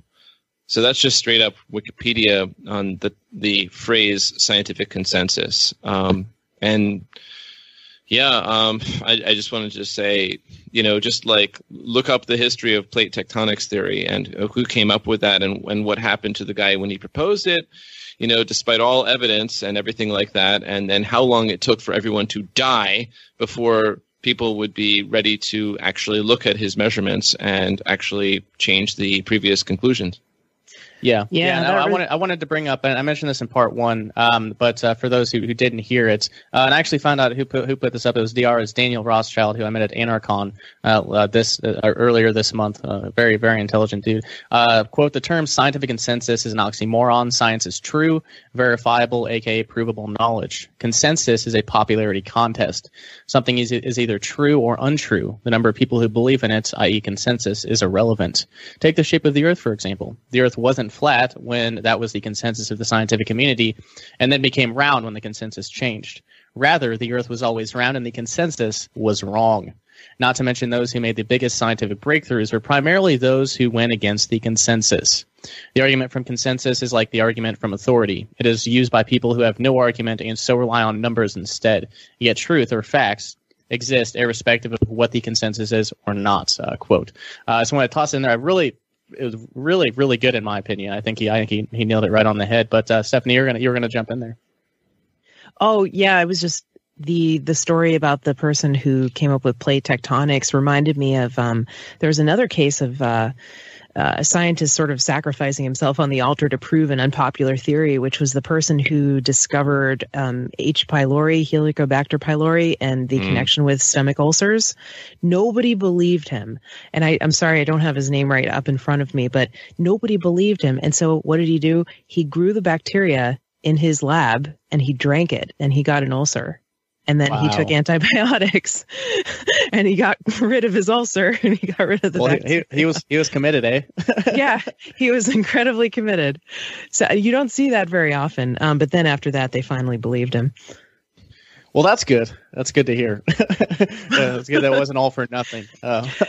yeah shane i like i like the um what you said about the number of people who believe something has absolutely no relevance to whether it's true or not. yeah. But you know, just to play devil's advocate, um, scientific consensus, you know, um, what if it's just like sometimes it's annoying to have to explain over and over again to people outside of your field who don't have the same educational background as you do that may have taken years to build up and they just don't get it. Like they're making ignorant claims that aren't that are clearly easily, you know, maybe not so easily, but claims that are clearly like not true. And they're they're putting it out there and saying like well this is this is how it is. And should you should the burden of proof be on you to explain it to them every time over and over again patiently that this is the way it is? Or should maybe people just trust you a little bit because you're an expert? I think that's the devil's advocate position there. It's like a shorthand. It's like, okay, we trust scientists because that's what they do. That's their area of expertise. So we should just listen to them because they know what it is. And maybe we don't have the years of knowledge to understand this, but they do.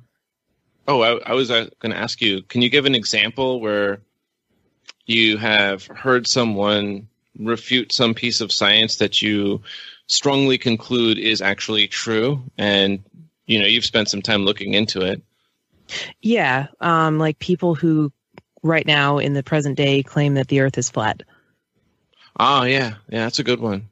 Yeah, yeah. I mean, um, I won't say it's not entertaining because it is entertaining, but I mean, it's oh, like it's, it's, extremely entertaining to go through some of those those Facebook threads. They're defending, like they're spending so much time trying to defend that. My God. Yeah. I, yeah. What I like to do when I, well, first of all, anytime I talk with someone is I identify what are my objectives in this communication just like I had with you Yeah. guys today. Like Mhm. I'm pretty clear on like I, I had like a list of objectives on on the whole thing, and so far I feel pretty happy about achieving them. But if I was talking to someone who was strong in their conclusion that the Earth is flat, I would be asking him this pretty important question that I, I got from uh, one of my friends. Would you be willing to walk me through the process of how you came to this conclusion? You know, Mhm. just show me like step by step how you came there. If I if I was they would really they would be willing to walk you through it, sure. yeah, yeah. if I was really interested, but the, the point is, can they do it? Can they actually do it concisely, or are they going to go off on a tangent? You know, can they stay Yeah. focused enough to do it? hmm And there's a difference between saying that they are going to do it and them following through. There's a difference between them making it concise rather than like too long didn't read versions, for example. You know, um, the skill of communicating and, and bringing it down to here's the elevator pitch version, here is the synopsis, like what I read for Disciplined Minds, and then you know here's the actual like you know the, the entire paper that shows the whole thing. Kind of like the abstract is in the front of the study, Mhm. not in the back you know Yeah. um it, it's communicating and the whole addiction to certainty that type of thing th- these things really um, i would say they create the the difference between people um what what i was going to like you know bring up is you know with something like say vaccination um i like to say I haven't held a vaccination since I became a medical professional. I haven't studied it. I didn't use the methods that I know how to test for biocompatibility for any client ever. So I can say I just don't know. I look at things in these 20 plus years that I've been professionally looking at vaccinations. Okay, like 18 years plus the years that I studied as a hobby before that, before I got into the field. And all I can say is that I would, you know, like, you know, I added up in this like heavily weighted into one conclusion rather than like another conclusion. But in reality, I just don't know. So if I was going to throw it back, I'd be like, okay, so do you have a firm and solid, strong conclusion that's unmovable about such a subject like vaccination? Do you have some degree of flexibility? Is there anything that would would you like? Are you are you are you able to audit your conclusions? Do you have the flexibility and humility to do so? Do you are you even curious to look at any evidence before or since you began this, the field of study? When I ask people, I I find that um, you know you can have the three Fs happen: fight, flight, or freeze. You know, because they people do intend to build their self esteem, from my experience, upon being correct Mhm. instead of finding out what is correct. You know, like that's where I'm at. You know, I want to find out what is. If I find out that I was wrong on any particular conclusion, you know, yeah, I mean, I, I can feel the emotion reciprocal, but at the same time, I'm really, really fascinated by the subject. So um, that's what I wanted to to offer here right now. Right. So you are you saying you're fascinated by just the subject of what is true, like epistemology or vaccines in particular, or both? Oh, absolutely, both. But I Okay. mean, yeah. in, in practical reality, I find that many people are very firm on their conclusion with that one. You, you know what I'm saying, Stephanie? oh yeah, absolutely. yeah, and not flexible. So, and, and not curious, and certainly possessing minimal humility, I would say, because again, there's Yeah. a strong desire to be certain about their conclusion. And the cool thing about it is whether some subject like vaccination is academic, say for the three of us who don't have a small baby that we're going to about to choose to vaccinate or not, hmm or people who do have a baby on the way or have a child and which it's now not academic. Now it's in the matter of the practical so when it's in the realm of the practical now now the stakes are higher because now it's decision making time. And how do you go about doing that? And so so that's what i wanted to put out there. Um, how would you make your decision on on vaccination? So should you suddenly find yourself uh, holding a baby that you are going to keep? Well, that's a that's a great question, Darrell. Um, actually, as you were talking about that, I was thinking of something that actually did happen that's relevant to this. Um, when I was at the institution where I was doing my PhD in medical school, um, they institute a they instituted a policy that anyone who works in the building of where the hospital is located has to get a flu vaccine Yep. in the winter. And that was a new thing. They didn't always have that. They would like very strongly encourage people to get flu vaccines with like these stickers that they would wear, like I got my flu shot. It's almost like I paid my taxes or I voted, you know. They put these stickers on their shirts. And then they would have these these tables that you would have to walk by every time going into work. Did you get your flu shot yet? And it so it wasn't mandatory, but it was strongly encouraged, right? And then people of course would give you maybe dirty looks if you didn't get it or they would think they would act like you were weird. But when they instituted the policy making it mandatory, um, there were a few scientists that I worked with actually who weren't like working with patients. They weren't doctors. They weren't in the, involved in clinical stuff. They were just going to work in the same building and they that the patients were in, and they were scientists just going to work in a lab. Um, and they had to get the flu vaccines, and a few of them didn't want to do it because they had done some research on the flu vaccines and and said, look, it's pretty clear that they are ineffective. They're not very effective as far as vaccines go, especially if it doesn't match, you know, if what's in the vaccine doesn't match very well with the prevailing strain that's circulating around, it doesn't offer very much protection from from the the virus. And some of them also thought, you know, there's potentially harmful side effects, right? No treatment is going to be always without side effects. You could have a reaction to the vaccine. And who knows if it it's dosing you with um, formaldehyde, mercury, preservatives that are in the multi-dose vials that people are um, are wary of and concerned about. And um, you know, a lot of people said, if I get the flu, I'm not going to die. Right? I'm a healthy adult with a normal immune system. I might be out of work for a week or two, and my employer won't like that, but I'm not going to die. You know, it's not like I'm I'm really vulnerable to it even though some some people in the population could be, but I'm not those people. So they didn't want to do it, and they were kind of I don't know, fighting. Some of them found like sort of technicalities around it. They said they're allergic to eggs and they can't get the vaccine because it has eggs in it. But it was really interesting because there were actually quite a few scientists who gave pushback on that policy that was just a blanket policy. But I didn't know any um, medical students or doctors who did and they were oh. all just mm-hmm. they were all just happy to get it.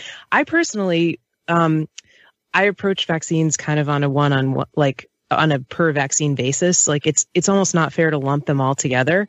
Um, I did receive vaccines when I was a child. There weren't as many when I was a child as there are nowadays.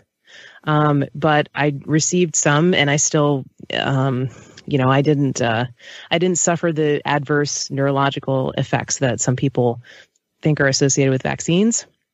Um, I have chosen like every time I've had an opportunity to get a vaccine in my adulthood, I have chosen pretty much not to. I did I did not get the flu vaccine. I've never gotten one.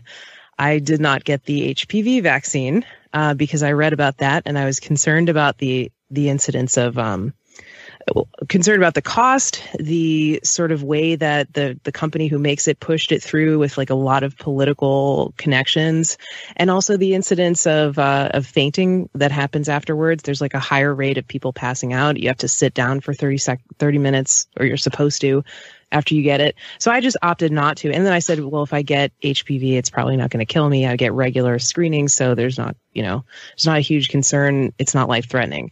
So I don't know what I would do if I was faced with a more life threatening pathogen with a more effective and safer vaccine. Maybe I would maybe I would choose to get the vaccine. I'm not sure, but right now for the ones that are available to me, I have chosen not to get them. And that's not medical advice to you, you know, or anything like that. I'm just saying what I what I did cuz you know, it is like an emotionally charged issue. So does that answer your question, Darrell? Oh yeah, and and to some degree, it did walk me a little bit through the process of how you go about coming to your conclusions. Because mm. in the end of it all, that's what I see becomes the analysis paralysis of many people, mm. where they see this internet, this Library of Alexandria of information, and they wonder, I want like how could I, this average Joe or average Jill, possibly sift through that with probably no skills of research and discerning critical thinking and come to a conclusion that I could trust. I think oh, I'm going to find someone so that so overwhelming, yeah. Uh huh. I'm going to need to find someone that I actually do trust and sort of you know kind of piggyback onto them and let mm-hmm. them do the work for me because I I I'm afraid you know, but you know luckily with more and more people, especially younger folks like both of you guys, Um, I see courage. I see great, awesome, powerful courage in the younger folks. I see huge, huge cowardice in the people my age and older. And like from from the days of you know when we had to hear the internet screechy sound and that kind of thing, and that's in my memory. You know, the dial um, up, yeah, yeah, dial up, that kind of thing. You know, it's like that's that's very in my mind. But I go back like to when I was trying to research when I wrote my first paper on AIDS when I was 16. Uh, I went to the New York Times and I thought I was doing research and I was pretty much using verbatim what I was finding right there. I had no idea who owns what. I had no idea of the history of AZT that I was like, you know, writing a nice, fancy, you know, uh, promoting article for, for, for just my teacher to read mostly, um, just to demonstrate that I knew how to write an article. I had mm-hmm. no idea of the PR machine going on, that my perception management was complete at that point that i my my critical thinking was diminished and i was being managed. My perceptions were being managed. That public relations is powerful and now i know a bit better. I have just access to more. And i did swing really hard the other way for a long time you guys. I mean i was very like against against and and now i'm like uh, in the more like i just don't know. But i suspect and i'm probably going to bet that when it comes to something that has such a powerful push where there's a specialized court system to deal with vaccine injury that makes it rather challenging for anyone to collect and laws on the books to make it so that the makers of vaccines are almost completely immune, kind of like what I described for medical practitioners in Hawaii, uh, I tend to lean in towards like caution, which would say, no mm. thanks. That sounds dangerous to me and, until yeah, you can more, see the incentives know. are not really in favor of protecting you, right? I can see that too. The incentives are for making money and controlling yeah. perception, which is making money. Yeah, and, and and I'll be honest. I mean, yeah, probably back. Uh, I I don't know, like 18 through 19, and this was obviously it, there was there was some emotion here because I, I, I at that time I probably around that time I had that seizure and I was really pissed off uh, that I, I, did everything they told me to, and I was still I still had terrible health. So I was just at that point I was it was 100 percent against anything pharmaceutical. I was 100 percent against vaccines, and I, I, I would I was one of those people that would repost memes and like all this like the disinformation. So some of the disinformation about vaccines, uh, especially the the thimerosal, which is actually removed from all vaccines now. I think that the mercury, um, but I was I was really really against it, and then uh, and, and I would try to like I don't know I'd give I'd give advice people hey go go like go check out go go research this, and I'd recommend you don't vaccinate your children, which is like that's not for me to do. Like, it was not my place at all. But but but at at some point, I guess when I matured and I I, I started thinking more critically, I uh, I, I said you know I'm not going to do it myself. Uh, but that is a personal decision that everyone has to make for, for themselves or for their children. That's that's that's not for me to make, and the only the only person I have control over is myself. Uh, so I, I, kind of went, and I guess it sounds pretty similar to to what to uh, um, what you went through, Jill. But I want to share this. It was kind of a funny story. Uh, I don't remember what vaccine it was, but uh, I, I, was mandated when I went to Illinois to, to, the university that I'm at now. they they mandated you get two different vaccines, and I, meningitis I had, probably was one. I, I think that was yeah that that's that sounds right, but it was it was two very similar ones. Uh, I guess that the acronyms were, were pretty similar, and uh, I had one of them on my on my medical record, but the other one I didn't, and I was like, I don't want to get a vaccine. I, I, I don't want to, but I was like, do you guys have religious exemptions?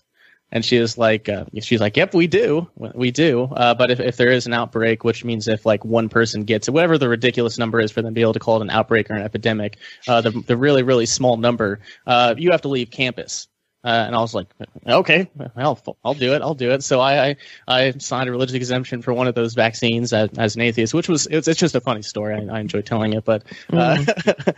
but, uh, uh, but yeah, I mean, I, I had, I had that kind of, that change in critical thinking, uh, as far as, I mean, I, I, I don't know, I, I really don't know. And I, I don't have a whole lot of time. I, I can't devote my time to finding a, finding a certain answer. Uh, I'm going to avoid them myself, but if other people choose to get them, that's that's their decision. That's kind of kind of what I came to. Yeah, you know, it's funny. Like, there is this sort of idea in culture of like, well, if it tastes horrible, then it must be good for you and healthy, or like if it if it makes you feel sick, like a vaccine, that just means it's working, right? And yeah. I think people are naturally kind of inclined to avoid things that they know are going to make them sick. And so if they if they have a vaccine and they don't feel well afterwards, they're like and it hurts to get the injection, and it's scary. And they're like, "Well, why would I want to do that again?" You know.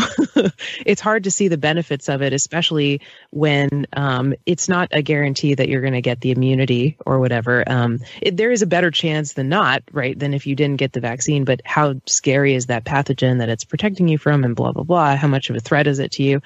So it, I just think it's amazing because often they can't give away vaccines. Like you, you can go to a Walgreens or a CVS during this time of year and you'll see signs that say free flu shots for everybody. I don't know who sponsors that, but you yeah. know, often they have a hard time giving them away for free. And so then there's people that come in and say, well, that just means we need to force people to get these vaccines. If they won't take them voluntarily for free, then we're going to have to force them to, to take them. And yeah. that's where I draw the line every time at force. You know, I'm just not comfortable with that. Yeah, I, I, I, uh, even if you want my, someone, my...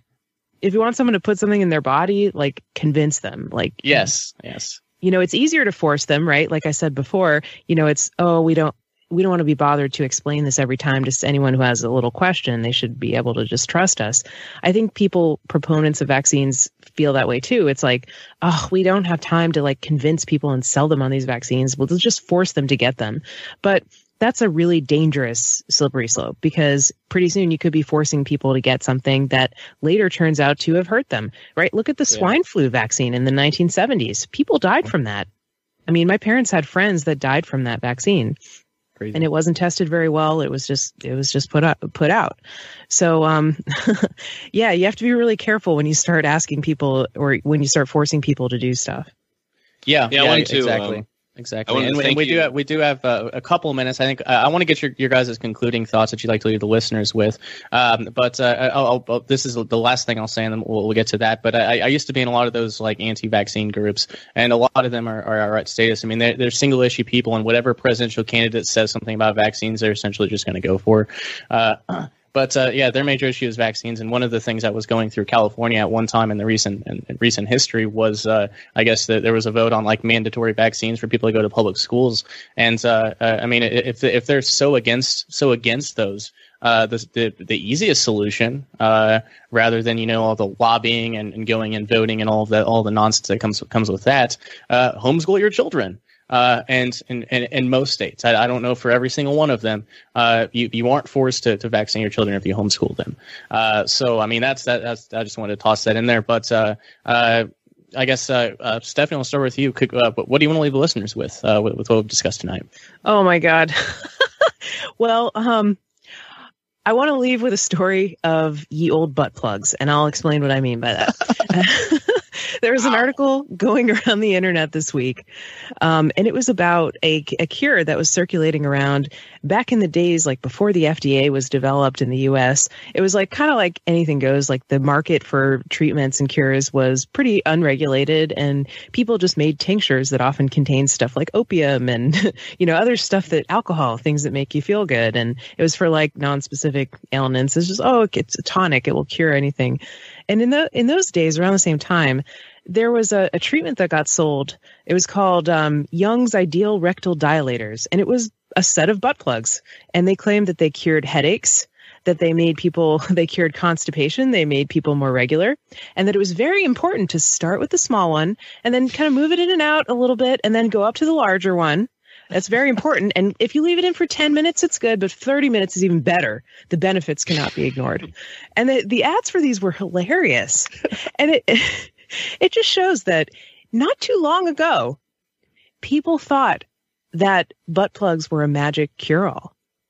And this was like the this was almost like the male version of uh, of hysteria treatments for women, which there's you know some good movies about the history of that. Women were diagnosed with hysteria, and the treatment was getting you know basically a hand job Oh, or a hysterectomy. Yeah, a hand job if you were lucky from a doctor, oh, yeah. but a hysterectomy if you were unlucky, because they thought that the crazy came from your uterus.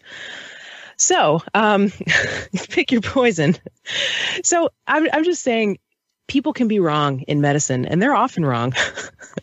Just a few years ago, people thought eggs gave you heart attacks, and now they've quietly reversed their position on that. And of course, they thought butt plugs cured headaches. So, humility, like Darrell has been saying this whole show, humility is the ticket, and realizing that we can be wrong, and it's okay to say, I don't know. yeah. Yeah, definitely. That's I, what I, I want to leave the agree. listeners with. very good, very good. And uh, Darrell, uh, your closing thoughts for the listeners. Sure. And I thank you so much for all that, Stephanie. It was beautiful. I can't top that one very easily, except for I'm very happy that you, Stephanie, I'm very happy that you showed up for your court appointed acupuncture treatment. You know, like that. you know, like, I mean, I'm glad that I don't work per force like that. I'm glad that everyone comes to me voluntarily and I, I only exist in that way. And I want to just encourage the listeners out there that whatever state of mind you're in and whatever age you're at, you have the capacity to learn critical thinking skills. You have the ability to go through and learn every single logical fallacy. You have the ability to actually define your terms, go through and understand the connections between the terms, which is called logic flag things like logical fallacies as they come up, not as an absolute that it's not true, but as a possibility that it could be leading you, misleading you down the wrong way. And then from there, look for practical applications out there. Look for how things are practically achieved in whatever it is that you're trying to do. That it is being done. People are researching and finding ways to do things, and that it there's a lot going on within the realm of the clinical behind the scenes. That's what I want to to leave people with like that there's hope and that the time to research subjects is before you have a crisis. Mm-hmm. And while Good you're point. in crisis, perhaps look for someone to do the research who's not in that crisis or I guess just develop greater critical thinking and research skills and, and find ways to balance your own emotional terrain so that you could really be level headed no matter how crazy the situation is. That's what I want to leave people with.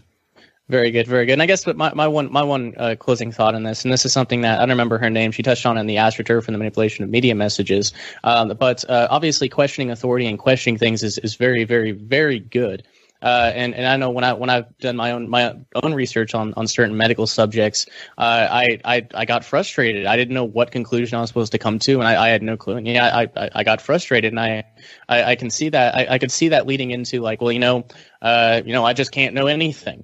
Uh, I just I just can't know anything, and and and and, and that's just that's just how it is. Uh, I would I would recommend that people don't come to that conclusion, that, that nihilistic point of view. Uh, all this information is at our fingertips, and uh, obviously, as as Darrell was was kind of saying, I mean, just, develop your critical thinking skills and uh, and, and and and your research skills. Uh, because uh, I mean, yeah, there, there is truth out there. There is truth out there. Just uh, it's it's just all it's just sometimes really really hard to find. So, uh, Darrell and Stephanie, thank you so much uh, for for coming on tonight. It was a terrific discussion. I thoroughly thoroughly enjoyed it.